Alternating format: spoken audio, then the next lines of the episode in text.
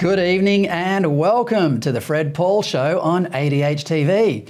Well, that popping sound you can hear is corks flying out of vintage French champagne bottles as the results of the United States midterm elections are broadcast to climate cultists gathered around flat screen TVs at the COP27 meeting in Egypt.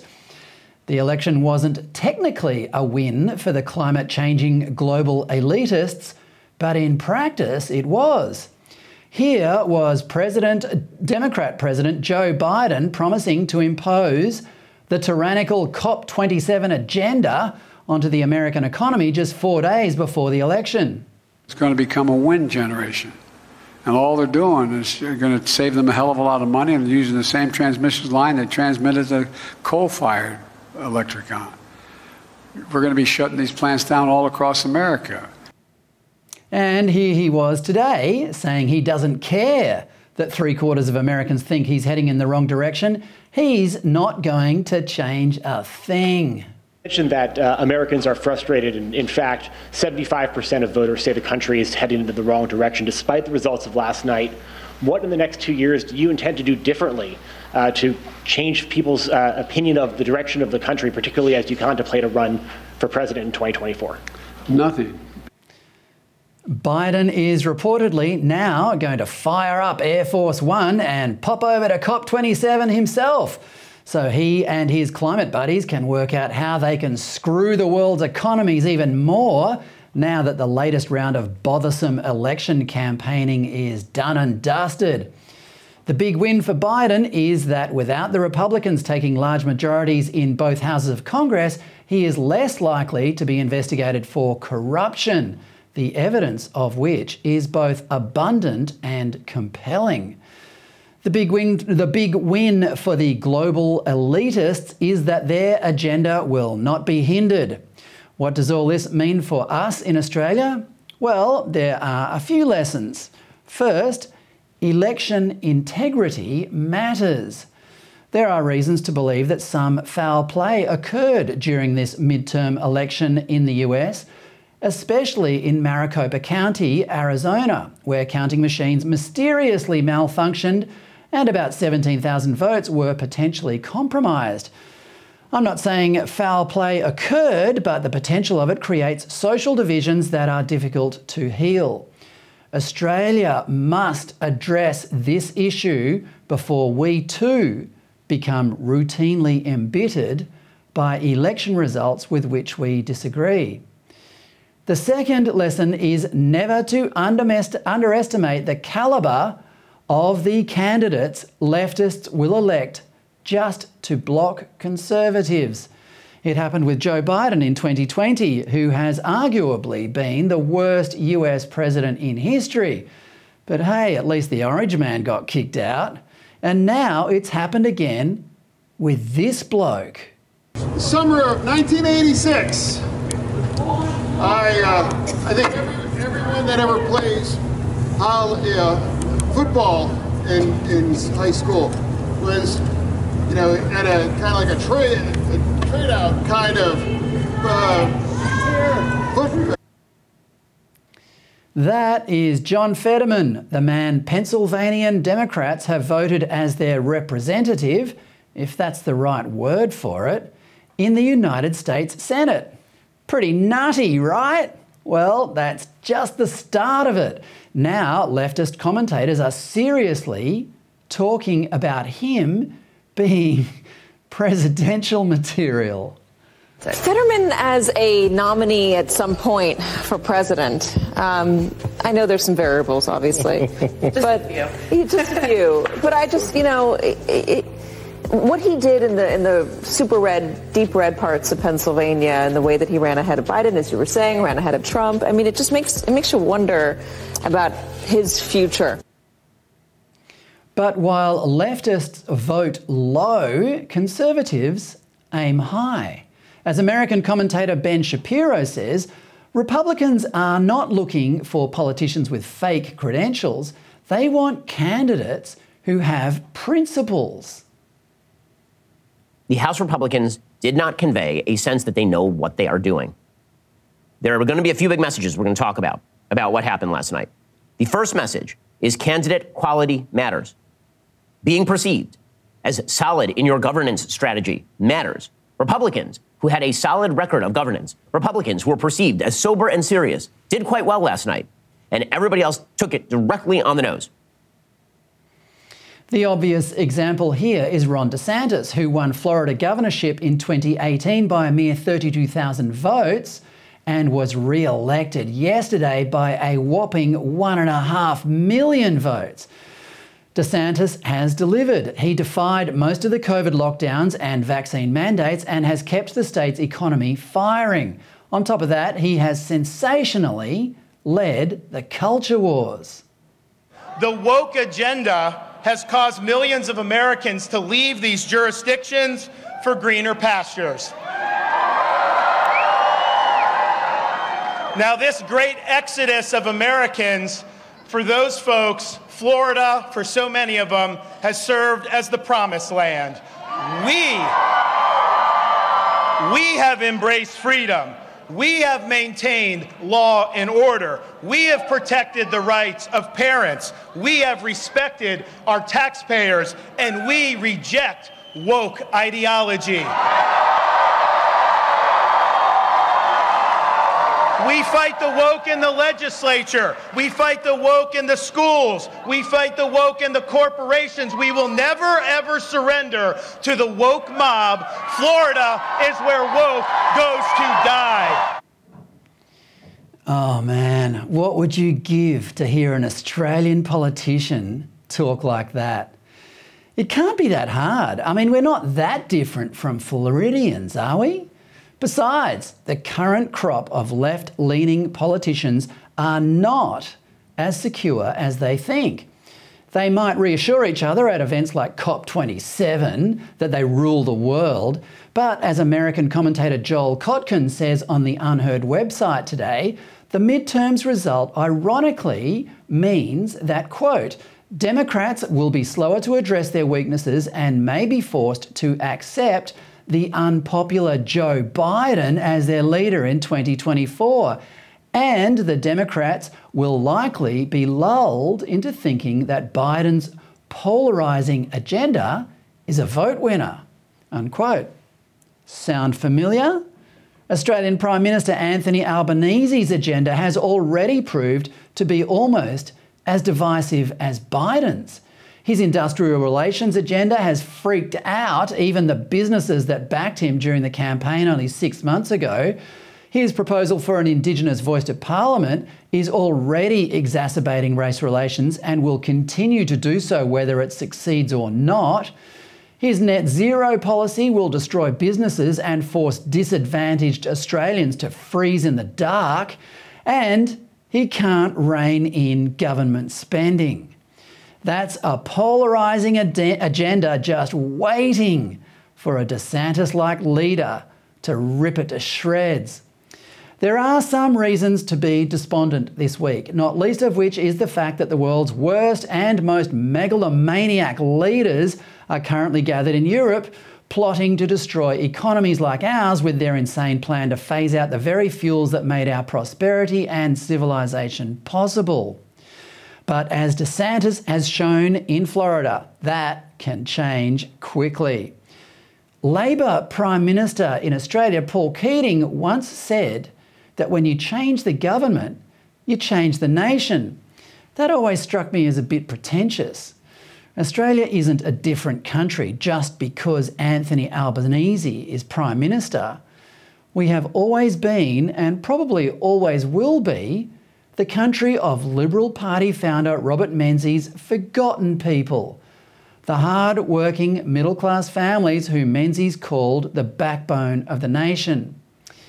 It would take more than a radical environmentalist Labor politician like Albanese to change that. Well, to discuss all that, let's bring in our brilliant American commentator, Ronald Reagan's former executive assistant, Peggy Grande. Peggy, welcome. Thank you for having me on tonight, Fred. I appreciate it. Peggy, first, can you give us a picture of where things stand now? Have Republicans won a majority in either the House or the Senate yet? And if not, are they likely to? Well, as of this moment, neither of the chambers have been called, although it looks likely that the um, Republicans will take the House. Um, the Senate race in Georgia is going to a runoff, but there's still a few outstanding races in the Senate that could tip the balance of power one way or another. But Georgia is going to go to a runoff. So we don't really know that. Um, there are a lot of things, though, that we do know coming out of the midterm elections yesterday. And I would summarize it by saying we now have confirmation that the United States of America is deeply divided. And we're divided over policy, we're divided over principles, and certainly divided over some of the personalities we've seen coming in and out of these contests. But even though there's a lot of, um, you know, finger wagging and I guess heads hanging down low today, um, I feel like both sides of the aisle have things that they can celebrate and things that they maybe wish had turned out differently. But for Republicans in general, I think there's a lot of good news coming out of this election. And even though there was this idea that there might be a red wave, um, we certainly saw a lot of gains in important places that are p- positioning us really well going into 2024. For instance, in Florida, we see a blueprint of how you can take a state that was formerly very purple, uh, very much a swing state, and turn it not only into a dominant red state, but for instance, their elections in 2000, they were the laughing stock of the nation with the hanging chads and the dimpled ballots when it was Bush Gore. And last night, I think by 10 o'clock, they had all the ballots in and counted and certified and done. Same with the state of Ohio, also led by a oh, strong before, Republican before governor. you move on to um, Ohio, they also did a great job with their elections, and they used to have some problems too. So there is hope to turn it around, and I think Ron DeSantis is showing us how to do that. Yeah, before you move on to Ohio and anywhere else. Uh, let's just dwell on Florida for a second. I'd say Ron DeSantis is one of the most solidly principled conservative politicians in the world today. Now, he's in four short years, he's turned a narrow margin into uh, what, what, did he win? 4.6 million versus 3.1 million, I think it was, votes. It was an absolute trouncing of his Democrat opponent. Now, would you say that it's solid principles and solid values that win elections for conservatives? Well, I would say the principles and the values are the foundation, but I think in uh, Ron DeSantis's case, it was the results. It was what he's actually done. He had people flee to Florida in droves. They picked up about a million citizens during COVID because people wanted one thing freedom. They didn't want their kids masked. They didn't want their kids out of schools. They didn't want to be forced to take a vaccine. They didn't want their businesses and their churches shuttered unnecessarily. And so Ron DeSantis provided freedom. He was a safe space, to use the left's term, for all kinds of freedom lovers who came from all over the nation. And he also has gotten results. If you look at, you know, Hurricane Ian that rolled through just a couple of weeks ago, it was a devastating hurricane. It blew out an entire island connecting, I mean, a bridge connecting an island to the mainland. And the engineers, you know, scratched their chins and said, oh, it'll take six months to get this repaired. And he got the military involved. And I think within a couple of days it was up and running. So we're not hearing about these disastrous, sad situations, even though, of course, there's a lot of recovery with Florida. And they actually have another hurricane headed their way. So it's principles, it's policies, it's values. But for the people of Florida, it was results. And they gave him a huge win that he rightfully deserved. Yes, it's interesting. You, you point out the uh, the principles and the results. They are the two aspects to winning an election. You, firstly, you have to make life easy for your constituents, and then after that, you can go in to fight for in the culture wars, which is ju- almost as important. But you also mentioned that a lot of freedom lovers have moved to Florida. Now, I heard a commentator from America this morning saying you can vote with your feet and move out of a, a, a blue state, for example, but that then you forfeit the, the vote you leave behind in that blue state, which is why those states stay blue and why states like Florida are suddenly just a red, awash with red. Is that right? Well, you see that leadership at the top truly does matter. And Ron DeSantis was very clear from the beginning this is who we are, this is what Florida's future looks like. And if you want to be part of it, join us. We see the converse happen where a lot of people left the blue state of California and went to Arizona. They were not only voting with their feet, but they were bringing their politics with them. And so, Arizona, which traditionally has been a little bit more conservative, although has been trending more um, Democratic in the last couple of years, we see this very mixed vote happening there now. And they've got a mess on their hands with the elections. And that's the leadership at the top that has really not been as strong as Ron DeSantis has been in Florida. And so it really does matter. People knew exactly what they were going to get when they came to Florida, and they came because of it, not in spite of it. Well, I think that lesson applies in Australia too. Our worst performing state, uh, as far as conservatives like you and I are concerned, is Victoria. And people have been voting with their feet there as well, which means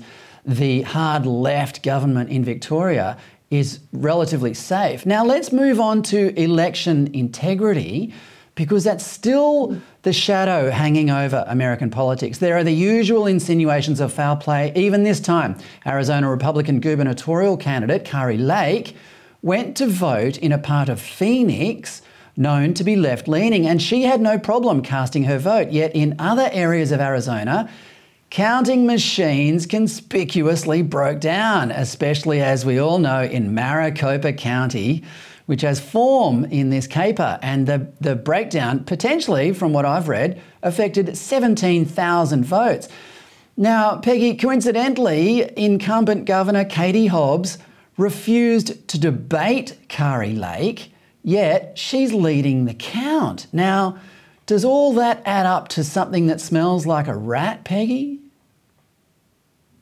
Well, to complicate it even further, Katie Hobbs, the gubernatorial candidate for the left, is also the Secretary of State. She's the one responsible for overseeing and certifying elections. Kari Lake asked her early on in the process to recuse herself from her role as Secretary of State for this particular election, and she refused to do so. And so, to your point, people want free and fair, safe and secure, transparent elections. They want to have confidence in their elections. And whether or not there was any foul play or this was just something that happened to take place in this manner, it raises the doubt and the question, and we want to eliminate that uncertainty. Now, we have a system of independent states, and we've never wanted to federalize our elections because, in a way, that provides integrity of the vote when each state handles the process a little bit differently. But there has been, in increasing years, a call for perhaps some minimum national standard or some sort of variation of a federalized system that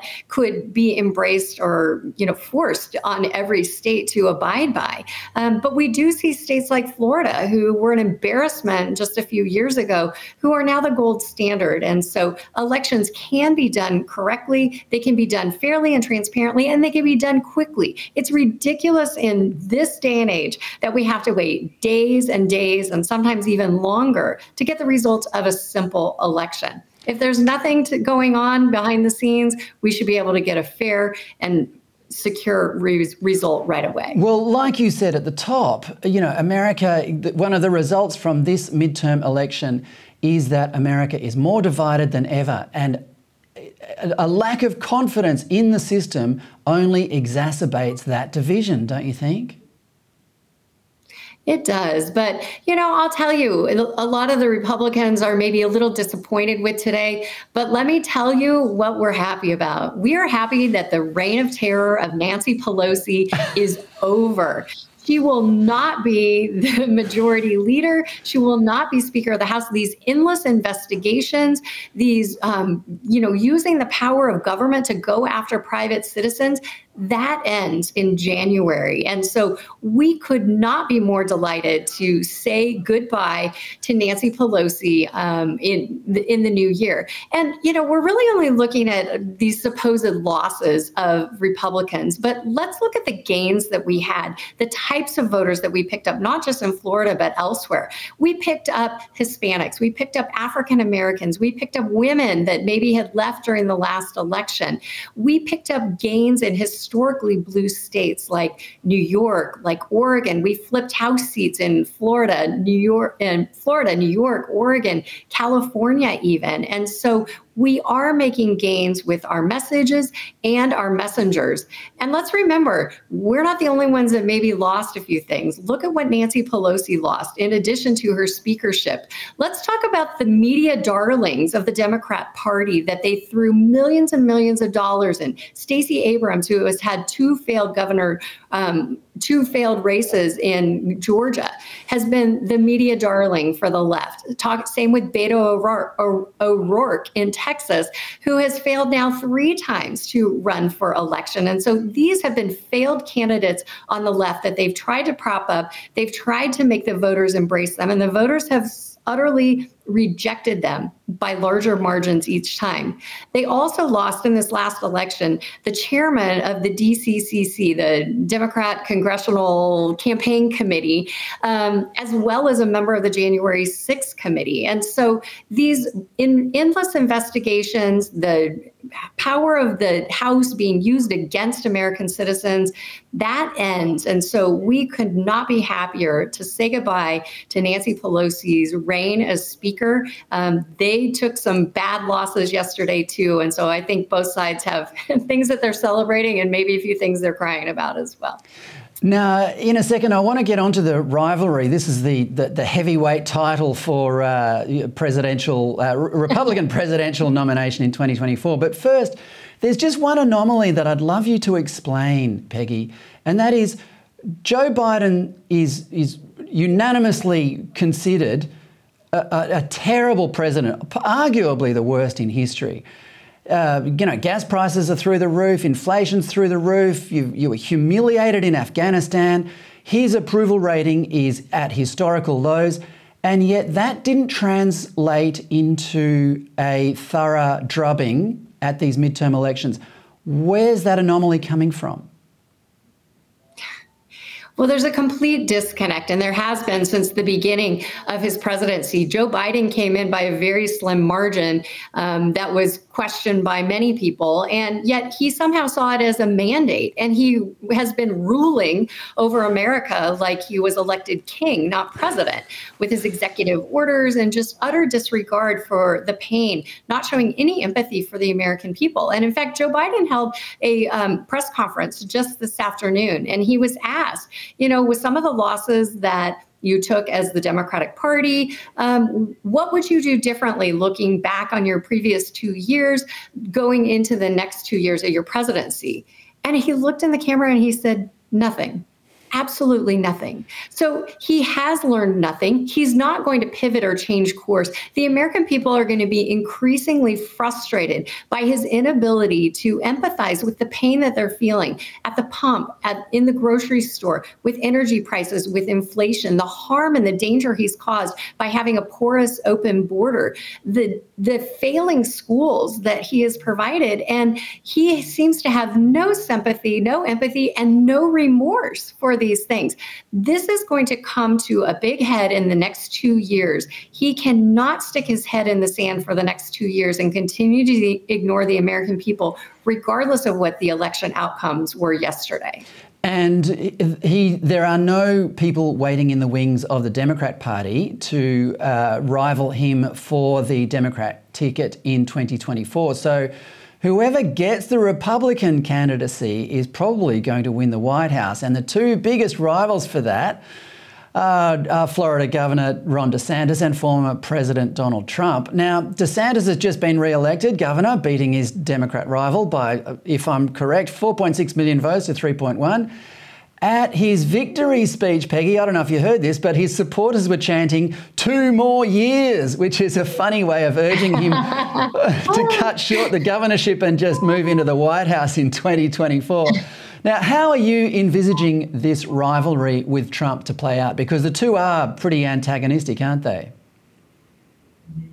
Well, I think a lot of that the media would like to see them be antagonistic. I think that they've had a very friendly relationship and have great respect and appreciation for each other's leadership. And unlike the Democrats, who, to your point, they're going to have a really hard time making a case for Joe Biden for four more years. They certainly can't make the case for Kamala Harris for any any term ahead and you look around left and right to the democrat that he's surrounded with, and they really don't have a bench at all. So, on by contrast, you look at the Republican Party, and we have any number of probably a dozen candidates that could be potential who would be fantastic. And regardless of who our candidate winds up being, this candidate will be somebody who is strong, optimistic, patriotic, because they stand on truth and they're on the side of freedom whoever it's going to be is going to love America and want to make America great again, even if it's Trump or not.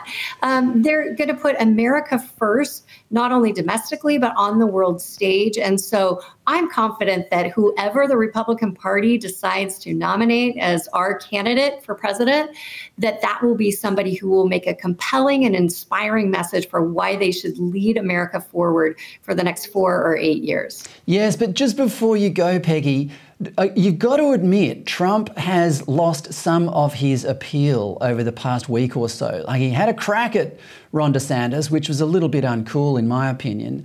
And his, the people he nominated in the, midter, in the midterms have not done particularly well. Now, Donald Trump has a lot to be proud of. I'm a big, big Trump fan.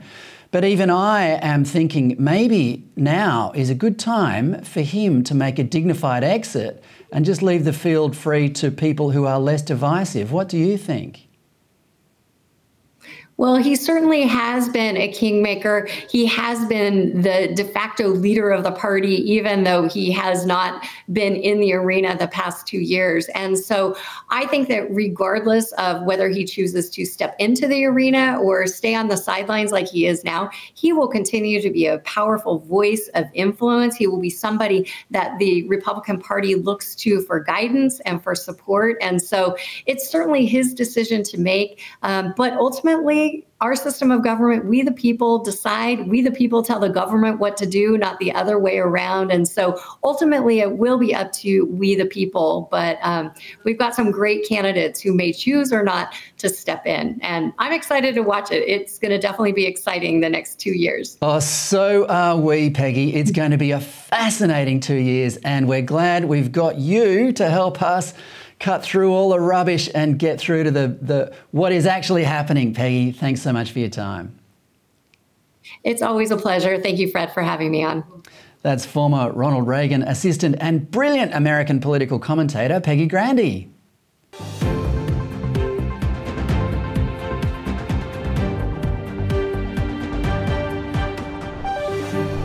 Well, could this be the end of wokeness as a fashion? Until now, being woke had a certain street cred about it. You and I might not be inclined to wear skinny vegan trousers or t shirts with a loud environmental slogan printed on it, but people who do are as at home in fashionably woke neighbourhoods as Malcolm Turnbull at a Green Party fundraiser. Or so we thought. Woke fashion has suddenly taken a strange twist, if a piece published by the New York Times is any guide. Under the headline, So Square, It's Hip, the Times Hong Kong correspondent declares the cadre look is cool. And by the cadre look, she means a look being rocked by China's style icon himself, Xi Jinping. Quote On Chinese social media platforms where trendsetters trade fashion tips, Young people, mostly men, have been sharing pictures of themselves dressed like their straight laced middle aged dads working in Communist Party offices. Unquote. She calls it mid rank bureaucrat and says the millions of Chinese fashionistas discussing the look online are doing so either for the irony or they actually like the image of someone with a quote stable career path and respectable lifestyle, a Communist Party version of the preppy look. Unquote. Well, will the hipster Brooklyn readers of the New York Times jump on this look? Or is dressing like Xi Jinping too ironic even for them? Meanwhile, in other woke fashion news, the left's favourite new cheese is going out of style. The Canadian company behind Cheer, which was originally called Coon but was forced to rename after woke protesters kicked up a stink, has announced it will shut down its production in Australia at the cost of 75 jobs. Wokesters won't care. They don't work at the factory, and to be honest, they don't eat the mass produced stuff anyway. Crikey, they don't even buy their cheeses from whatever suburban supermarket sells slabs of cheddar anyway, preferring instead to get their imported camemberts and gruyères from inner city providors. Who cares if a factory had to close down? That's a small price to pay for making Australia a less racist place one brand of cheese at a time. Well, it's Thursday, which means I'm joined as usual by my friend and colleague Nick Cater of Nick Cater's Battleground every Friday on ADH TV. Nick, welcome. Hi, Fred. Now, let's talk about the midterm elections in the United States. It's the only story in town this week. It was expected by some people to be a red wave, which is a Republican uh, whitewash, so to speak. But in the end, the red wave was barely a trickle. What's mm. your biggest takeaway from the result? I think that the Democrats managed to scare their own voters and some independent voters into getting out, basically. I think I have to say, although I thought it was a dreadful campaign by the Democrats, that sort of fear strategy, you know, vote for us or the orange man returns, worked. Yeah, it was it was almost as if it, it, what should have been a referendum on two pretty short, appalling years of, of uh, a presidency under under Biden turned out to be a referendum on Trump again, and uh, you know I think yeah. that's the lesson that Trump, the Republicans got to take away. Keep, yeah. keep him out of the keep him out of the picture, and you might actually win. Yeah, when you say uh, get people out, you mean you know for Australian viewers that.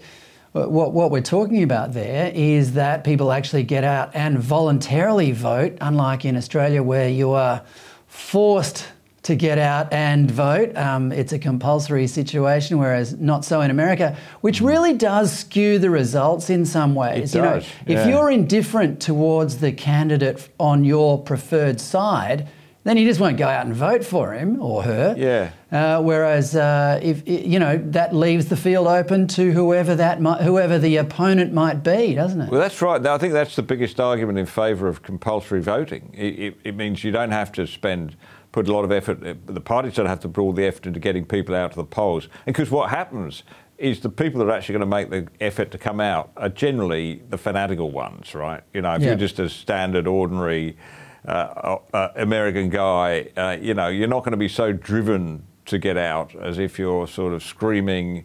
Uh, you know, intersectional feminist Nazi. You know, you, you, you, that's the difference in the vote. So, but yeah. that's why that that scare campaign worked. I think the Democrat yeah, true. scare campaign. Yeah, yeah. Well, they take they, they do take politics to a much higher, more extreme level in the United States. I want to show you a couple of front pages from the New York Post which is owned by Rupert Murdoch's News Corp, of course. And your opinion here, I think, is going to be quite valuable because, as a lot of people know, you used to edit another News Corp newspaper, the Weekend Australian, and you can give us a bit of insight here.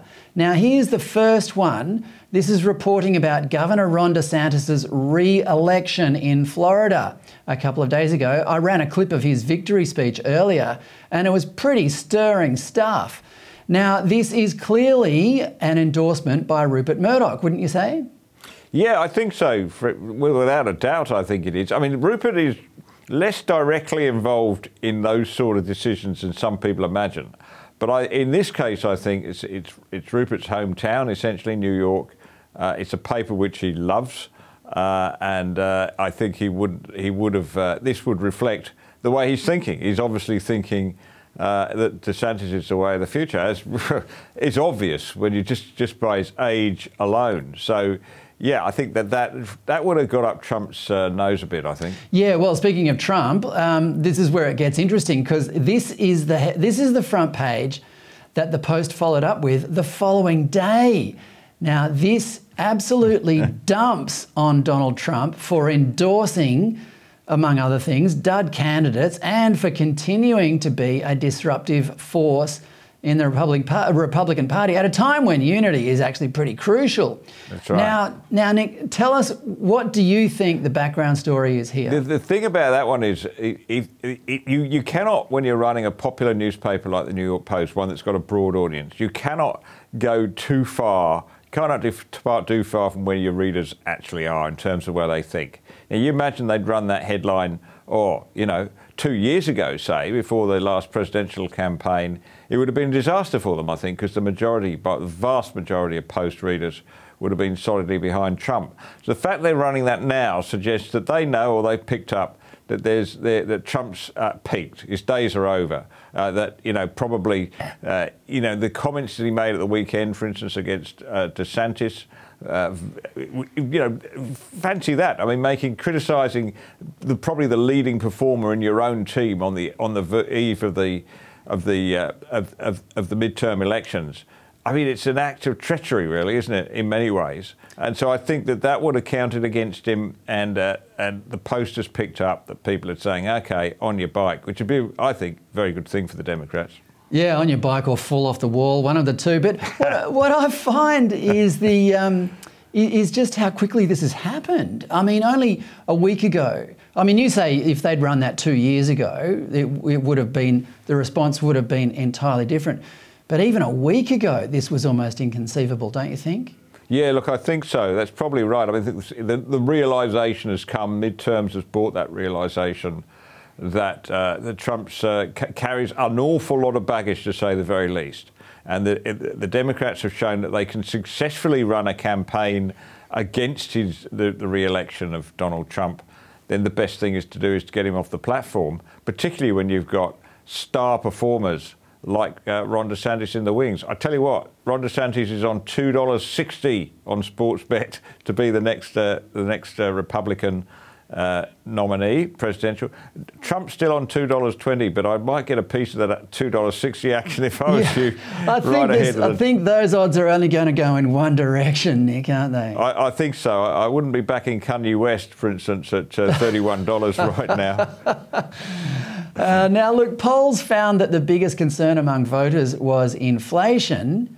But this is this is weird. It was conspicuously absent from most of the campaigning, wasn't it? Yeah, I mean, I think it was present in some of the Republican campaigning, but even there, you know, it wasn't the issue that they seemed to be focusing on. Uh, you know, certainly at a national level, you didn't pick that up. And you know, Biden, for instance, he gave a press conference shortly after the after the uh, the as the results trickled in, didn't mention inflation once. And when one journalist, I think from Sky, from uh, Fox News, tried to ask him a question, he just shrugged it off and walked out.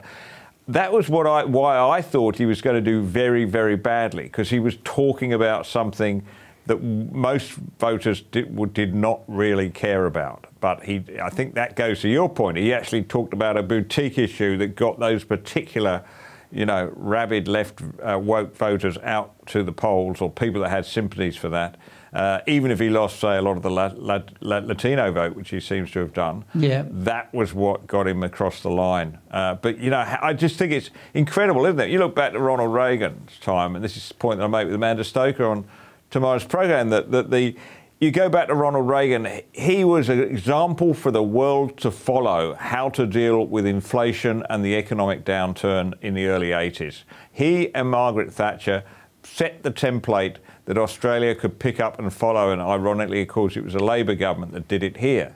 But where's the template out of America now onto how to manage inflation? You know, you've got Biden saying this is all this is all Putin's fault. But Reagan was very clear inflation doesn't begin in Moscow, it begins in Washington. It's government spending. And he said about uh, pulling in government spending, cutting it back, which is exactly, of course, what a president would be doing now if he wanted to do something serious about curing inflation, which obviously Biden as we said before, doesn't really care too much about. Yeah, curiously, uh, Australian Prime Minister Anthony Albanese doesn't seem too concerned about it either. No. My, my, biggest takeout from the midterms, which I mentioned in my editorial earlier, and I'd love to get your opinion on it, is that there, there seems to be quite a distinct difference between Democrat and Republican voters, which you could cat- otherwise categorize as left and right, the Democrats seem to vote for anyone who blocks a Republican, and they aren't. That, that there's no, no there's no low that they aren't prepared to stoop to. You know, I'm referring, of course, to uh, John Fetterman in Pennsylvania. Whereas Republicans or right leaning or conservative voters tend to vote or support and get out to vote for, as you put it before, people who they can, who, who have aspirations and principles. Now, have you, have you observed that from the midterms? Yes, well, I think I think you're showing your own perspective a bit, Fred, and mine for that matter. I think uh, I, I made a big effort uh, before writing my last column on Monday on this topic to try and get in the heads of Democrat voters, because the whole idea of voting for the party of Joe Biden to me seems totally inexplicable. So, what drives them to do it? And there is this great narrative which has been building and running through about the danger of uh, the fascist dictatorship that you know the election of a a, a, a Republican uh, majority would would hasten. Uh, they've got this idea in their head that it is the Republicans who want to come in and, and end democracy and, and introduce some sort of totalitarianism. Whereas, of course, from where we sit, the biggest threat to our democracy and our liberal values comes from the left. I mean, they're the ones that, that acted in such a totalitarian manner that, that drove all that, you know, mad dip into totalitarianism during during COVID. So it, I think they generally kind of in their minds that's that's the narrative that's going round in their head. That, that really is. So Yeah, well, they're projecting though. That's what Freud would say. They're just projecting their own behaviour, aren't and they? also and also just dodging the fact they've got no useful agenda of their own. You know, they, they have they have absolutely. Well, I rest my pro- case. yeah, you know, yeah. John Fetterman, they'll, they'll just vote for anyone as long as they're not Republican. Yeah, exactly. Don't look here, look over there. At what could be could happen if you don't vote for us. You know, we're we're the knights in shining armour that are fighting off this big Ah, Knights in China. We're the, we're the brain damaged stroke victims in a hoodie. Now, but, but look, Not I mean, in their you- heads, Fred. Not in their heads. okay, yeah, I don't want to look in there, mate. Listen, now look. Um, I mean, if you look at the Republicans who were up in the, you know, who were candidates in this election, I think my theory still holds water. I mean, look at Ron DeSantis in Florida, and for that matter, Brian Kemp in Georgia. They both did very well. Now they were the they were the two. Oh, and Kari Lake, I should say, in Arizona, uh, who is still struggling to win, but was very impressive. They're the She's three. my tip for vice president, by the way. Whoever I reckon. What you- odds is she paying, Nick? no, but my point is that those three were the three most prominent to campaign on actual principles, and they're the three who did the best. That's so, right. So you know, again, you know, if you want to be Republican, sure, you know, join the party and and you know pretend you uh, pretend you believe in the principles, but unless you actually convincingly get those get that message across, Yeah. that you're not going to get the vote out. No, and take take them on. And I think that the, I mean Ron DeSantis, who you mentioned, is is the exemplar. He's the man, the only politician I've spotted in the Western world who knows how to take on woke and has got the courage to do it. Yeah. Uh, I mean, as he said in his speech yesterday, Florida is where woke goes to die. I used that. Yeah. I used that in my editorial earlier. It is well, I mean, magnificent. and Yeah. that goes to show if you take these people on. The other thing is, I think there is this. What, what what shows up to me, and I'd like to look at the numbers or talk to. Uh, to, to, to, to, to, you know, my, my good friend Henry Olsen, who studies these things uh, in great detail from his home in Washington, is the polarization. So, you know, like eh, you've got Florida, as we've said, which is looking, you know, it's just gone from basically what was a, a swing state into a very, very solidly uh, Republican state. Well, one of the things that, well, Nick, one of the things, uh, one of the factors at play there is the freedom lovers who have moved in their droves Mm-hmm. to Florida. Now, people are leaving, uh, freedom lovers are leaving Victoria in their droves, mostly to Queensland and not finding the situation much better there either. Mm. But I mean, how can, let, let's extend that Florida factor to Australia. What's the message here for, at, even at a state level, for the Australian Liberal Party? I don't mean that the, the last Liberals in Victoria will will flee, but I don't know where they're going to go to. Yeah, yeah, yeah. But but they, they you know there is this phenomena there that they vote with their, their feet, don't they? And That's right. But the polarisation is stark, and it's a polarisation, of course, between the big cities there. And at the very centre of those big cities, it's interesting when you look county by county how quickly the Democrat vote drops off. So Away have to from go, the city, yeah. Yeah, you don't have to go far north of Manhattan, for instance, before it starts becoming pretty solid Republican territory. And upstate New York, I think, was one of the big gain, one of the areas where the where the Republicans did quite well. Yeah. So it is this polarisation effect which we see here too. Um, you know, here you can see it, of course, in the in the so-called teal wave. Yeah. You know, Oh, the red wave. Open the elevator doors and the teal pours out or something. Now, let's talk about one of your other interviews from uh, tomorrow night. You are planning to interview A- Adrian Paterson. Now, Yeah. he's the former CEO of the Our Atomic Energy Agency, ANSTO. Yeah. What insight are you expecting to get from him tomorrow night, especially about the, the, the country's urgent switch to need to switch to nuclear? Well, what I mean, Abe's point is that that uh, you know we had we we've described this. Of course, Kevin Trump famously described climate change as the greatest. Kevin Trump? Kevin Trump. Go on, yeah, Kevin, Kevin Rudd. Yes. Why did I say that? Uh, Kevin Rudd famously described climate change as the greatest moral challenge of our generation, and he described it also as an economic and environmental challenge, a social challenge, but he missed out the engineering challenge. And uh, Adi Paterson is not only uh, you know one of the top nuclear scientists in this in this country. He also has a PhD in engineering, so he gets that bit. You know, we didn't we we, we seem to be totally underestimated in our dumbed down debate that we've had exactly what it takes to go from a high economy based on hydrocarbons to one that's uh, you know not based on hydrocarbons. It is a massive transition, and we've seen it happening. But you know, still the government is still 20 years after this big push renewables really kicked in in Australia. It's still trying to persuade us they're cheaper. They're not cheaper, and they're not cheaper because of the engineering challenge. Of course, what goes into them is cheap, right? It's pretty much free. Well, it is free, I suppose, the sun and the wind. Let's not deny it's free. But of course, you've got the enormous problems of intermittency, you've got the problems of, of all the minerals that go into building those windmills and solar powers, which are huge.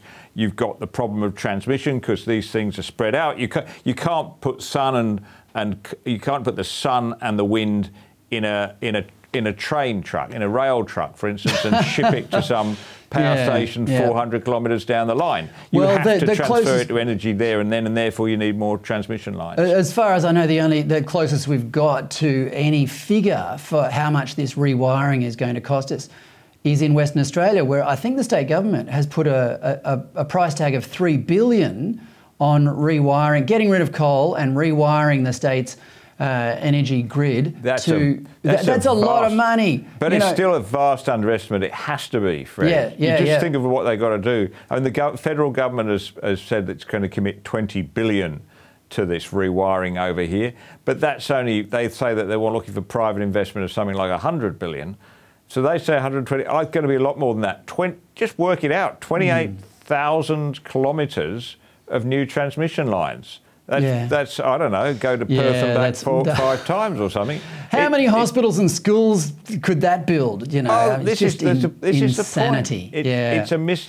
It, it would, and the only reason, the only reason we need all that stuff is because of wind and solar. There's no other reason. Yeah, For exactly. it. So yeah, yeah. Well, we need fair- nuclear instead. Now, Nick, we've only got a few minutes left, oh, a few seconds left. Just finally, last week you showed us an astonishing graph correlating the increase of renewables, which we've just been talking about, in our energy system with the price of energy. That was amazing enough. But this week you've got us another graph. this time it shows the record of United Nations Chief Antonio Guterres's record of in his previous gig as Prime Minister of Portugal. It's a beauty, isn't it? Oh, the, mate, look at that. The, the, the economy of Portugal under under uh, Antonio Guterres between 1995 and when he when he resigned in 2002, it goes from a very healthy economy, bumping along just under four percent, down to in, right into recession. Oh. Uh, uh, he he left apparently. I looked up the on his resignation speech. He said he was he was leaving because he didn't want to see Portugal go into a quagmire.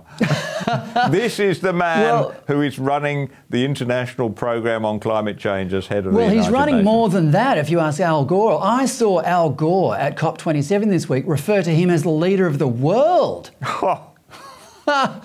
the bloke's a bureaucrat for goodness so sake. God save us. And he, he- he's, he's, no, he's no economist, you can tell that. actually.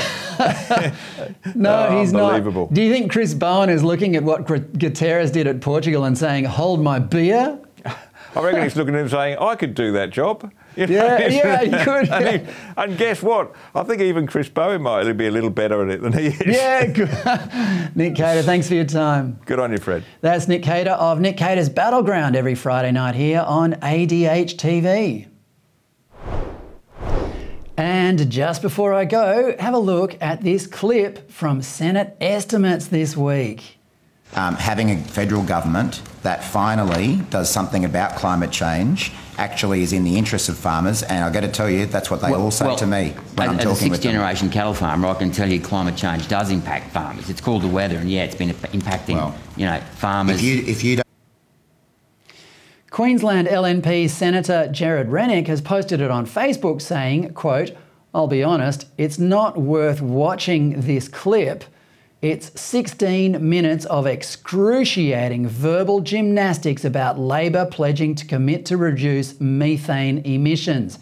They have no idea of the cost or what it even means. Unquote. In fact, it is worth watching because you and I pay for this rubbish. Under the new Labor government, Canberra is becoming more and more bureaucratic and unrepresentative. A conversation like this wouldn't last five seconds in a pub. You'd get laughed out and told to never come back. Thank goodness for people like Senator Rennick and South Australian Senator Alex Antic, who also threw a few hand grenades in estimates this week, for holding these bureaucrats to account. Without them, we'd barely know what was even going on in these bloated bureaucracies. Well, that's all from me for this week. Thanks for watching. Don't forget Nick Cater's Battleground and David Flint's Save the Nation tomorrow night here on ADH TV. And I'll see you back here on Monday at 8 pm. Have a great weekend. Good night.